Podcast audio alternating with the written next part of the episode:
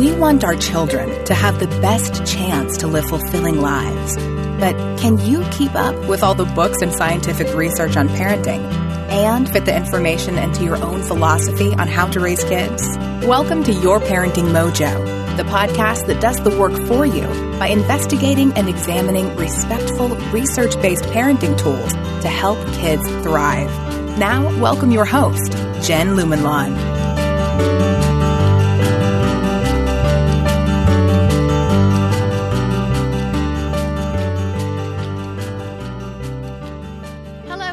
To the Your Parenting Mojo podcast. Regular listeners will recall that this is the second episode in a two part series, which was prompted by a listener emailing me to say that she and her partner don't want to have another child, but they're worried about the impacts of not having siblings on their daughter.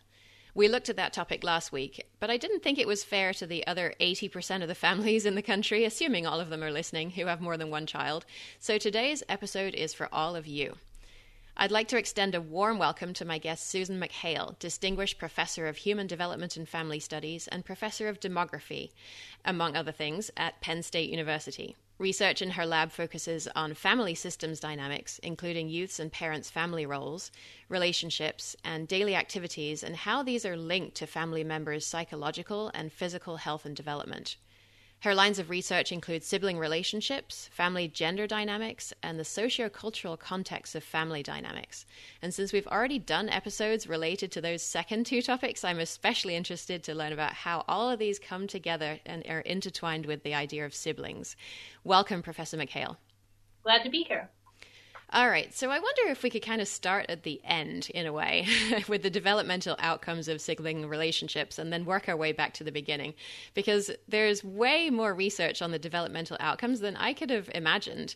I wonder if you could summarize some of the state of the current research on several different things, and, and we could kind of work our way down a little list that I have here. Um, the first one being risky behavior, like adolescent sex. I had no idea that siblings was related to that. Right. Um, most of the research has been on sibling resemblance. And of course, siblings are genetically related. It's not just a social process. And some work has been trying to disentangle the role of shared genetics and shared environments in sibling similarity and all kinds of risky behavior from substance use to adolescent sex. I don't think there's quite a definitive answer. Usually, behaviors are complex and so multiply determined, so there's likely to be some genetic load and some socialization at, uh, between siblings, as well as growing up in the same family that all come together in helping to explain sibling resemblance. Uh, in our research, we've tried to study the processes through which siblings become more alike or more different from one another by actually asking siblings whether they try to be like one another or whether they try to de identify or work to be different from their sibling, try to be different because they don't want to be the same kind of person that their sibling is. And what we see is that in sibling relationships that are warm and positive, siblings are more likely to say that they try to be like one another. And so, on the one hand, a positive sibling relationship has good outcomes because siblings can be sources of support, uh, affection, and so forth.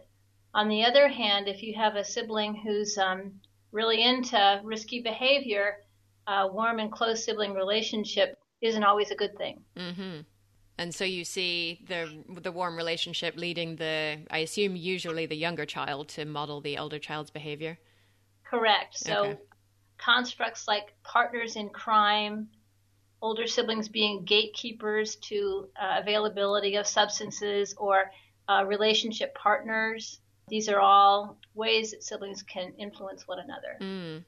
Is that linked to the idea of gender development as well? I'm I'm just wondering if uh, maybe there's a younger boy who has an older girl uh, sibling.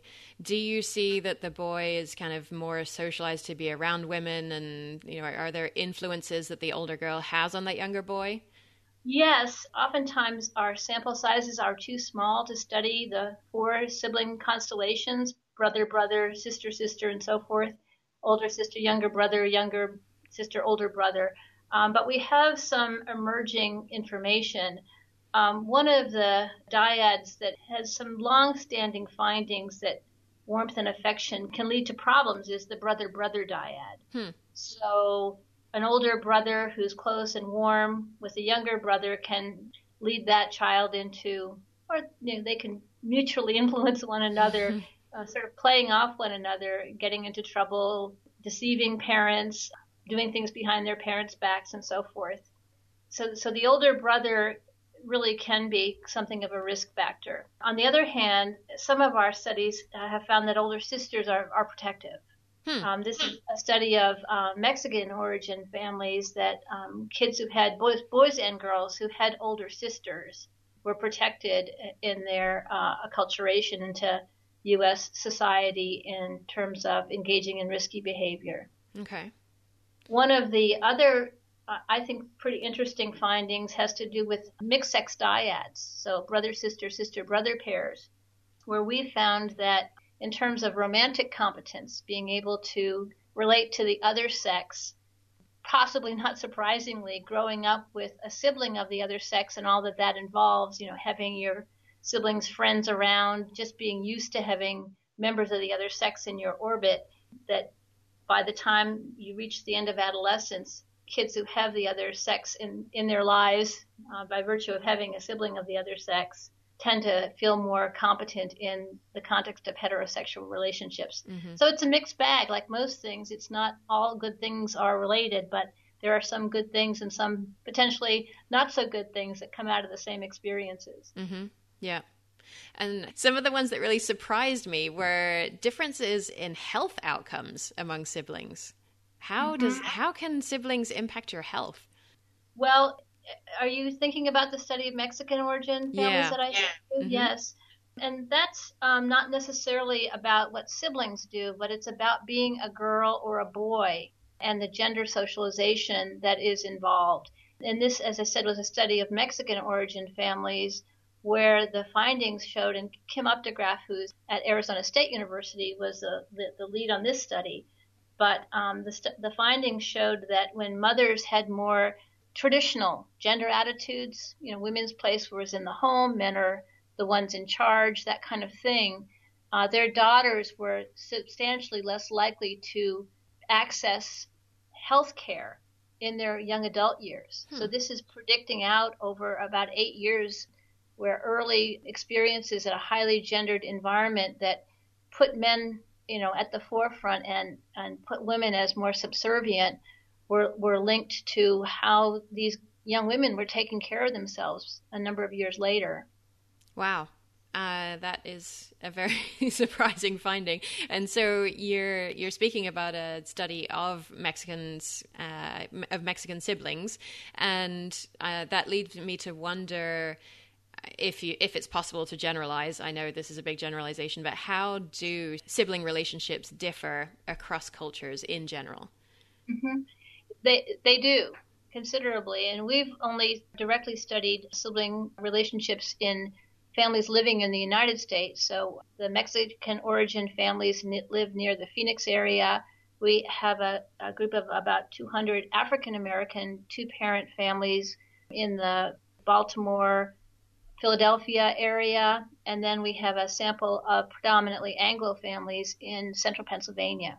So these families differ not just by ethnicity, but we're in the country that they're living and rural, urban, and so forth. So it's direct. We don't make direct comparisons, but we're much more interested in how cultural values and practices that we measure directly are linked to sibling relationship quality.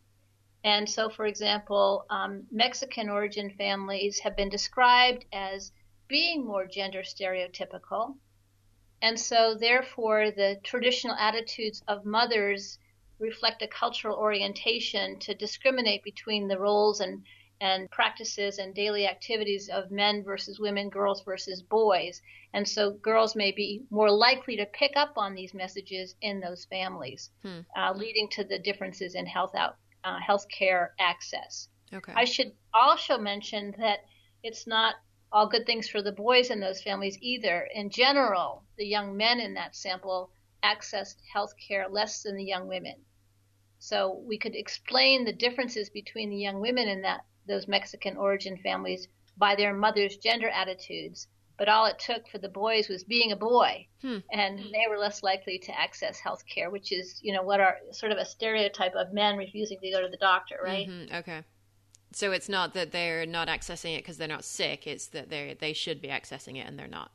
Well, they're just not getting routine physical exams. Okay. Yeah. Okay. But in, in those families also, Mexican origin families are, are known for their familism values, as are many minority groups in the U.S., African American families included. And our studies of both African and Mexican origin families show that when siblings and their parents have stronger familism values, that is, they see the family as central to their lives and obligations and responsibilities to the family as being highly important, distinguishing between communal oriented or family oriented set of values and a more individualistic me first. Um, I've got a you know independence, uh, in, individual achievement oriented society like traditional mainstream U.S. culture. Mm-hmm. Or this orientation to family is linked to more positive sibling relationships. Okay, and so I guess we're we're skipping ahead a little bit here. I was planning on winding up to this, um, but since but since we're there now, let's go ahead and talk about it. So I'm curious about this kind of love hate dynamic that seems to go on between siblings. And when I put an email out to my listeners and said, you know, do you have any any questions about siblings that I should ask my expert next week, I, I got some responses, and it seemed like a lot of them were related to, you know, my siblings just can't get along. One person gave an example of a three year old daughter snatching a toy out of a nine month old son's hands, not because she wants the thing, but just because he has it and she doesn't, or she doesn't want the younger child in her space, even when they're just kind of in the same room. Is the older child primarily looking for our attention? Because I'm thinking about the ethnographic research I've seen in countries like Mexico, where five or six siblings will play together all day while both the parents are at work. And I'm sure they have disputes occasionally, but for the most part, they're kind of responsible for each other and they just all seem to get along. And I'm curious about how the cultural construct of the family impl- what what implications that has for the way siblings get on or don't get along with each other. Well, and comparisons haven't been directly made, but anthropologists who study sibling relationships in other countries have suggested that sibling rivalry is a Western invention. Oh, really? For a couple of reasons. First, um, the familism values, putting your family before yourself, you know, the group before the individual, mm-hmm. mitigates against this idea that this is mine and that's yours. In mm. some cultures, kids don't have property, right? They don't mm. have their own room, they don't have their own toys. Whatever the family has belongs to the family. And so the idea that you can't have it because it's mine or that I should have it but you shouldn't is, you know, a very individualistic, you know, personal achievement oriented ethic comes from that. Yeah. And there are good things and bad things that come from that ethic, right? But um, you know it's a package deal. And if you're promoting individuality self-esteem a sense of self that is very positive it can mitigate against being one with the group mm-hmm. and that whatever is mine is yours. And if you're happy i'm also happy. See these are the these are the two sides of the coin here. Trying to get at both would be ideal but it's it's not that easy the other reason why other cultures may not have the same kind of rivalry is because roles are defined by gender and age. Often in other cultures, siblings are primary caregivers, like your example of the Mexican families in Mexico, where an older sister or cousin, um, it's usually girls, are responsible for their younger siblings, cousins, children in their community. You know, it's not a large group, but and while the parents are working in home, um, in the fields, or whatever, and in that role, these girls are setting expectations and maybe bossing younger children around, but they're responsible for their well-being. So it's not a, it's not the case of whether you know you can have this toy or I can have this toy, but how we can get through the day with a minimum of fuss. Mm-hmm. So these girls have an established sense of, of responsibility and authority. In other cultures, there's discrimination based on males versus females, and, and a firstborn boy has the high status and can basically tell a sister, no matter how old she is, what to do, and that's legitimate. And so there's not conflict and arguments because people know their places, they know their roles, and there's not a it's not a question of arguing about it. Yeah. In U.S. mainstream culture, equal relationships are, are can be hard to figure out. Everybody mm-hmm. has to has to figure it out every day on their own. There's not established practice, which makes it much more difficult to to negotiate, yeah. especially for little kids, right? Mm-hmm. Yeah.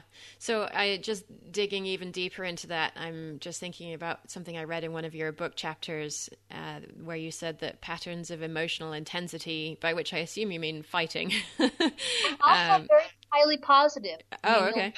You'll, you'll, never laugh and joke, and you know only your sibling can understand your you know sense of humor and the uh-huh. things that you think funny, right? So it's very positive but also very negative. Okay. Okay. So that, that emotional intensity might be a result of a cultural expectation that family members are warm and supportive uh, here in kind of Western cultures, but also that there is this cultural norm promoting competition and individualism, and that together those kind of support a love hate dynamic. And that seems as though it forms another layer on top of the idea that your siblings are essentially peers in a relationship rather than one being the boss and the other one being told what to do and that those two things together are, form even more tension between the siblings of, of things that they have to figure out is that right more intensity, right? Yeah. So people, you know, in, in the context of peers, especially in childhood, most of the time kids are supervised. When kids are at home, the likelihood that they're constantly supervised is, is unless they're very, very young, is is not so great.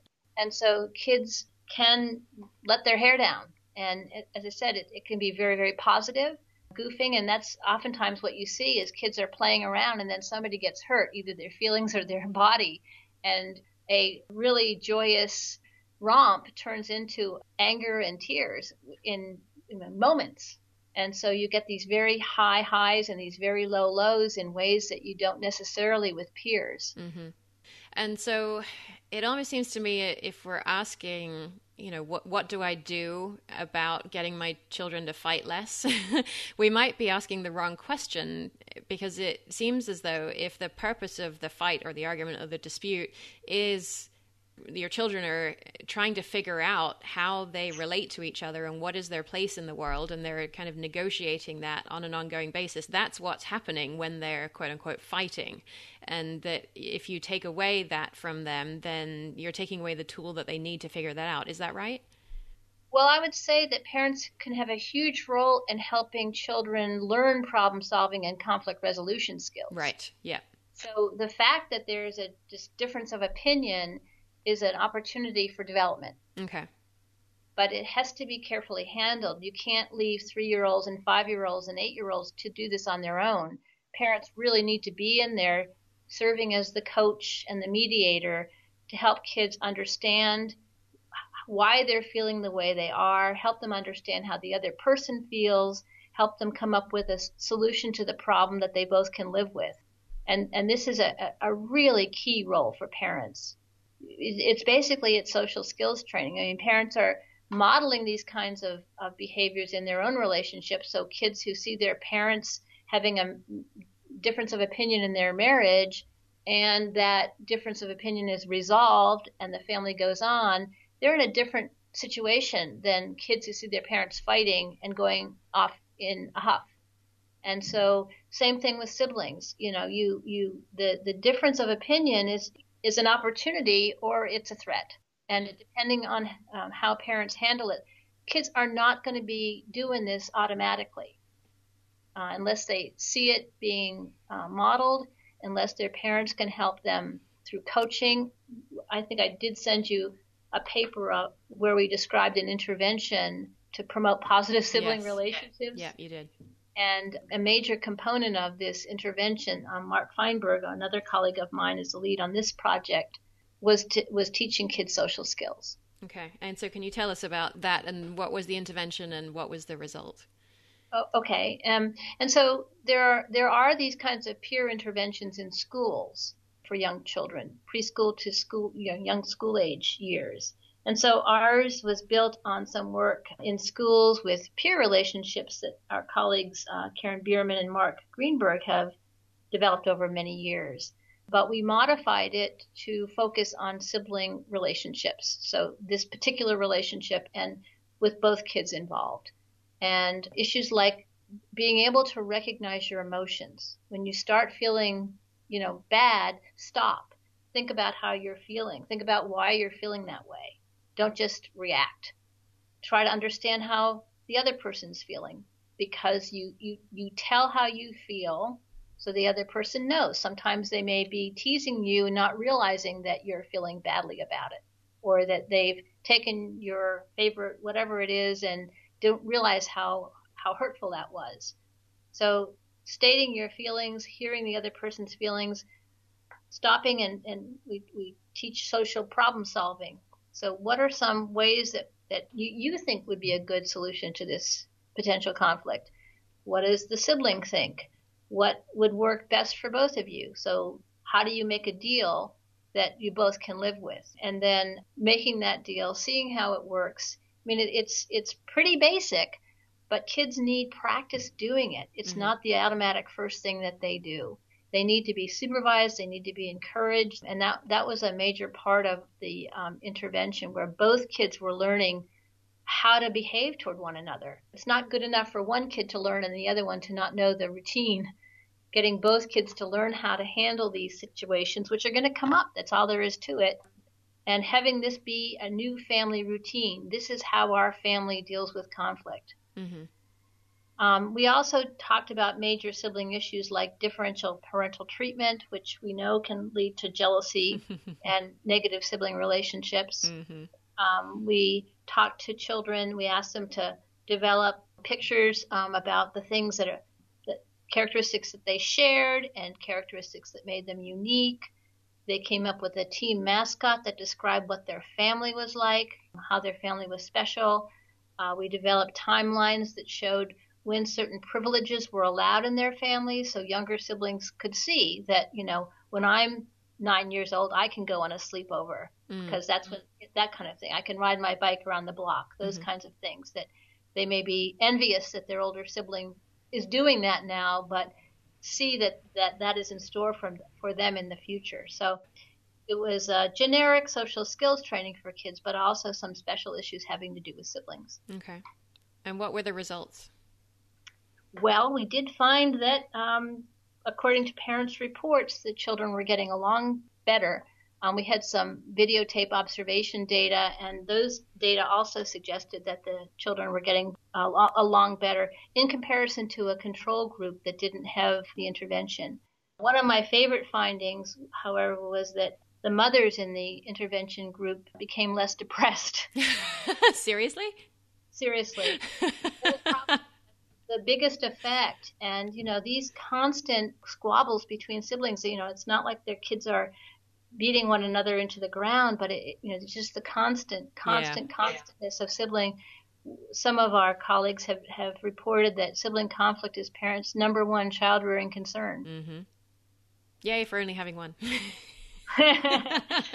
so you did uh, make that study available to me, and so of course I'll put it in the link available in the links in case anyone is interested in checking that out.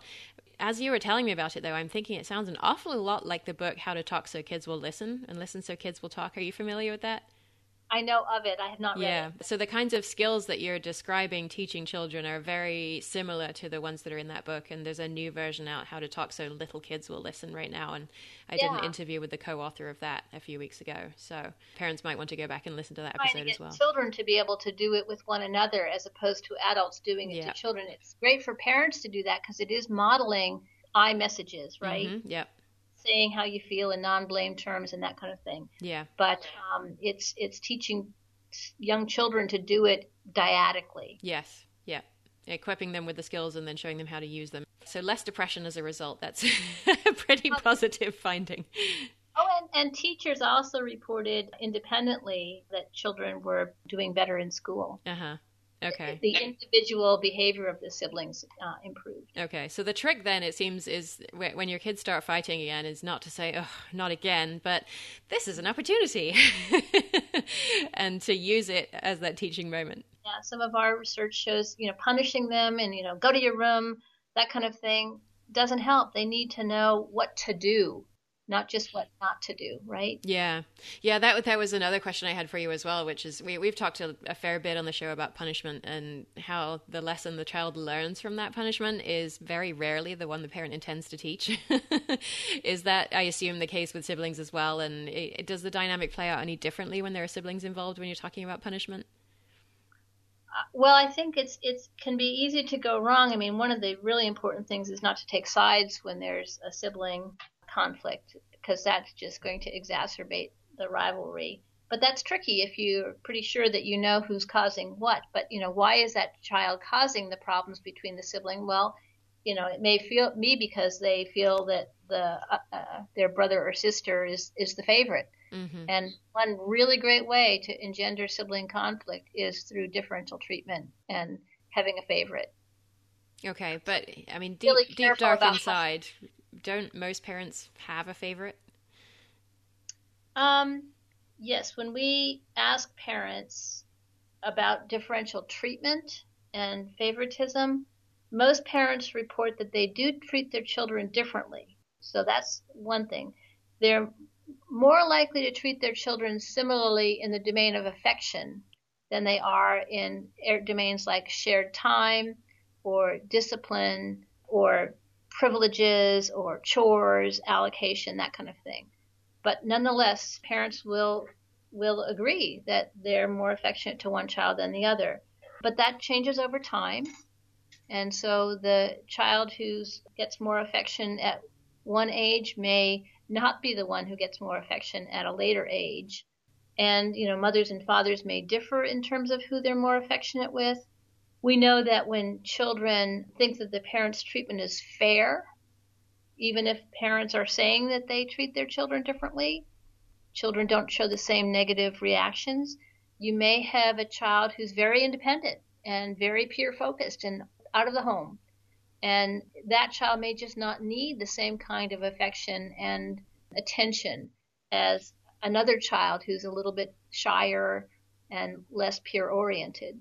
Okay, so so as long as the the siblings themselves see that difference but recognize it as being fair to themselves, then then it's okay for that differential treatment to occur. Is that what you're saying?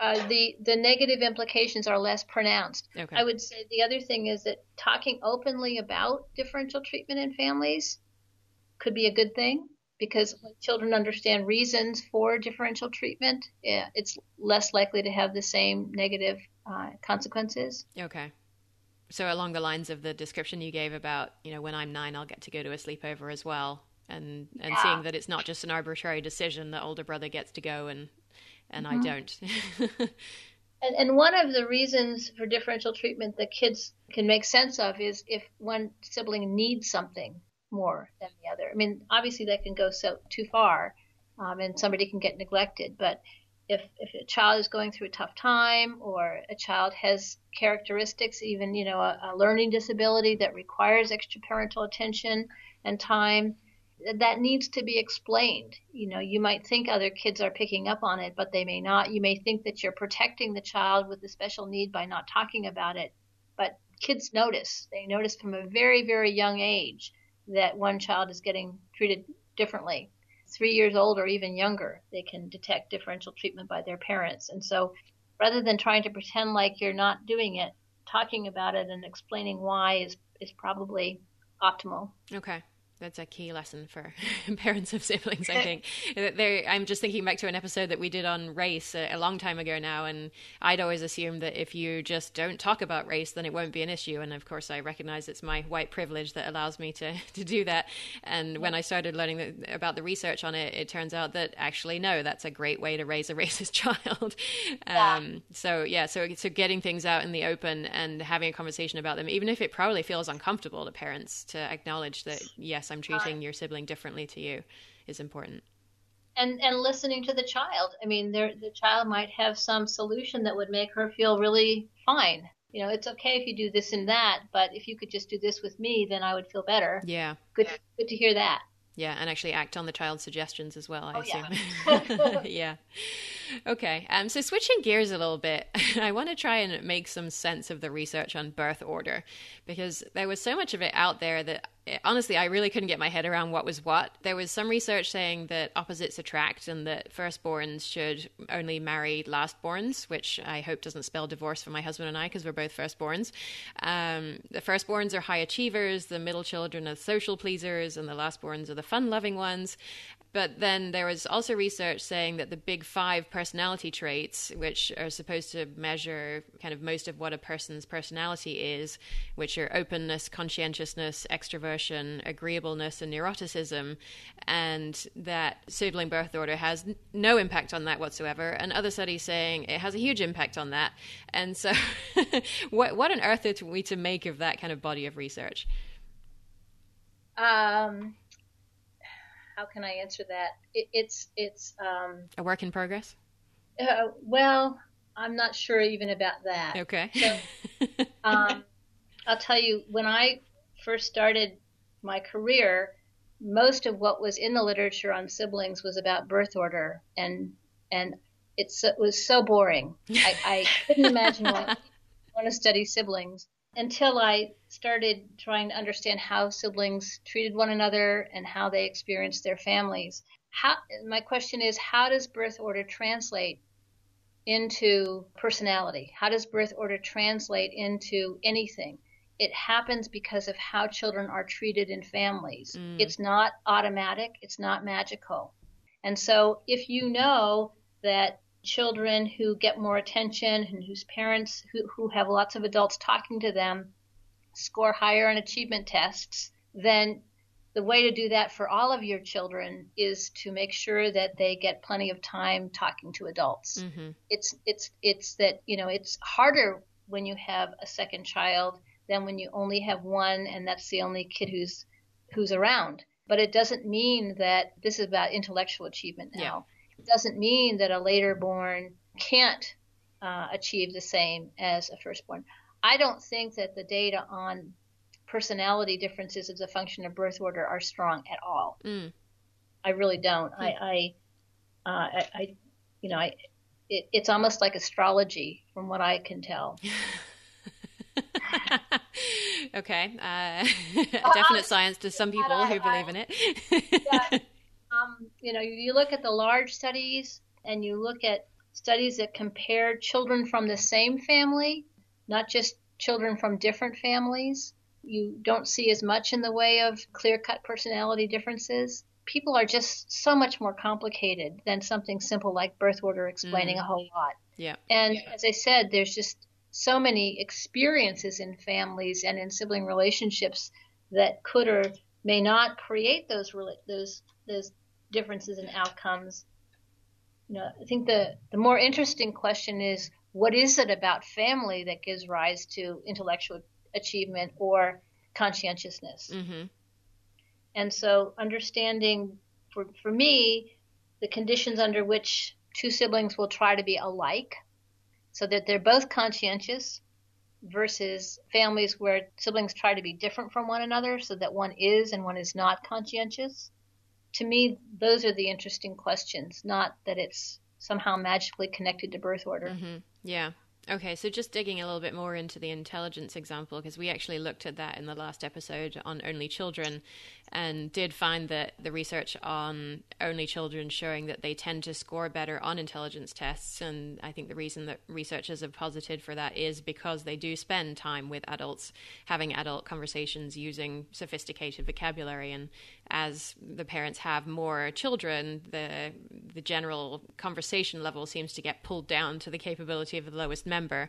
And so it seems to me what you're saying is to think about what, what are the qualities that you feel are important and that you want to foster in your child, and how can you provide for those, uh, even though you do have more than one child. So maybe you know your second child gets to go and spend time with grandparents once a week or something and you know with no, with no other children around and, and have conversations about things that they're interested in or is that one way of getting at that kind of thing right the findings that you're talking about are consistent with what's been termed the resource dilution hypothesis. Okay.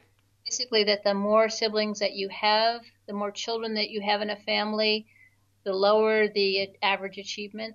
So it's it's not just that the firstborns are the highest achieving, but that you know as you go down the the birth order, you, you know, kids will lose ground. I, have seen studies showing that, well, there's one paper showing that children um, in Mormon families, you do not see the resource dilution effect. Mm. This is a culture where large families are valued, mm-hmm. and it's a communal oriented culture where there's a lot of adults who are interested in children. Mm-hmm. And, you know, in, a, in an individualistic culture where you know every family is an island every nuclear family is an island and you know you've got one or two parents and one point whatever it is children for the parents to rear far away from nuclear family not necessarily connected to a community of adults to back the parents up and to be there for the parents then of course you're going to be able to see that effect more strongly. So depending on the larger context within which a family is embedded you're likely to see different effects based on things like birth order gender numbers of children, only children, and so forth. Mm-hmm. The other thing I would say is that researchers tend to look at child outcomes one at a time. So one group studies intellectual development, one group studies social development, and you know kids are come in a package. Oh, they do. Fights and all. so you know, in terms of achievement, a point on an IQ test versus a kid who knows how to negotiate difficult social situations and is one or two points lower, who's the higher achieving child? Yeah. Who's going to be the higher achieving child? And we, we need to think more about the totality of the child's experiences rather than these sort of one at a time outcomes without understanding um, you know what the whole context of the child's life will is, is, likely to lead to. Yeah, which is much more difficult to do in a well, yeah. sort of objective scientific way. which is a, an interesting question to be studying for your life. yeah, I've often had this perspective that, as as my colleagues and I put it, all good things are correlated. That you know, good parents have good kids, and a kid uh-huh. who's good at this is also good at that. Mm. But you know, when you look closely at people's lives, families, and mm-hmm. and individuals, we're constantly making trade-offs. Um, you know, you can, you know, achieve here, but that means you can't do so well there. You can invest in this, but that means you don't have enough time, money, whatever it is, to invest in that. We're constantly making these trade-offs, and a lot of our studies because we look at one thing or one person at a time, it's easy to think that, you know, there's one right way to do it. And if you only do this, good things will happen. But for any parent who's had more than one child, you begin to realize that the parenting books, which tend to focus on rearing a child, although they're increasingly including a chapter on siblings, it's a lot harder when you've got multiple kids because the things that you do to promote the well being of one child may or may not um, promote the well-being of the others. Mm-hmm. And I'm just uh, this is sort of a, a, question of interest, not that not for me because I'm not having a second child, but I'm wondering about how important it is to be mindful about those trade-offs and just be aware that they're happening, or is it just kind of something that happens in the background and and parents aren't really aware of it, and maybe they realize years after that this decision they made for this child impacted the other child in that way. What what do you think about that? Well, that's a very good question. I I I do think people's lives are very busy, and most yeah. parents are running just to stay in place. Mm-hmm. And the idea of having the time to think through what you're up to, um, you know, that that seems like a luxury oftentimes. Mm.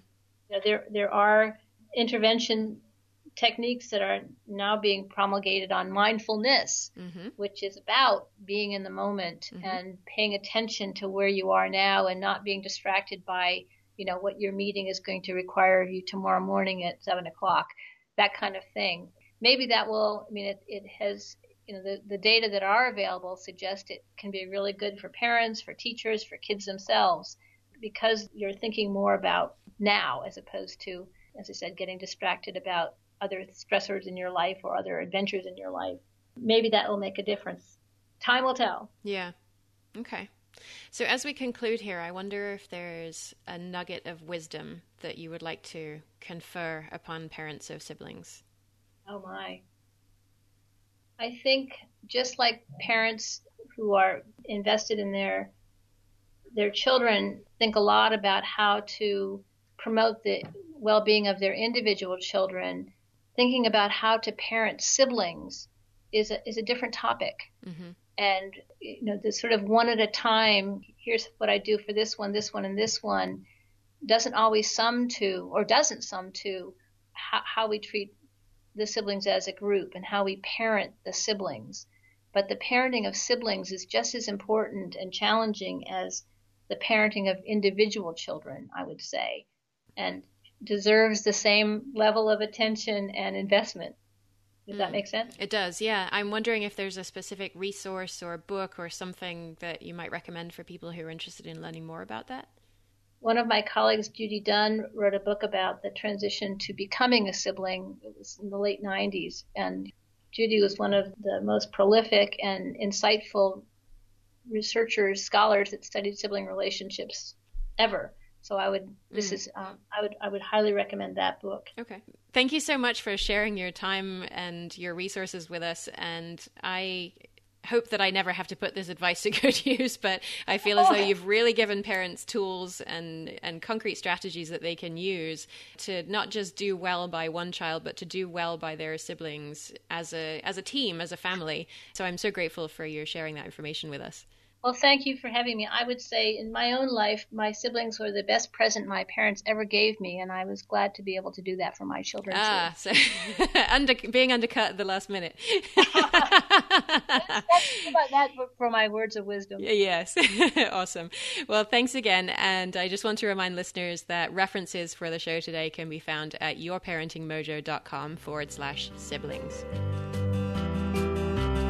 Thanks for joining us on this episode of Your Parenting Mojo. Please subscribe, rate, and review the show on iTunes and sign up for our mailing list at yourparentingmojo.com to receive a free gift. Seven relationship based strategies to support your children's development while making parenting just a little bit easier on you. For more respectful, research based parenting ideas to help kids thrive, we'll see you next time on Your Parenting Mojo.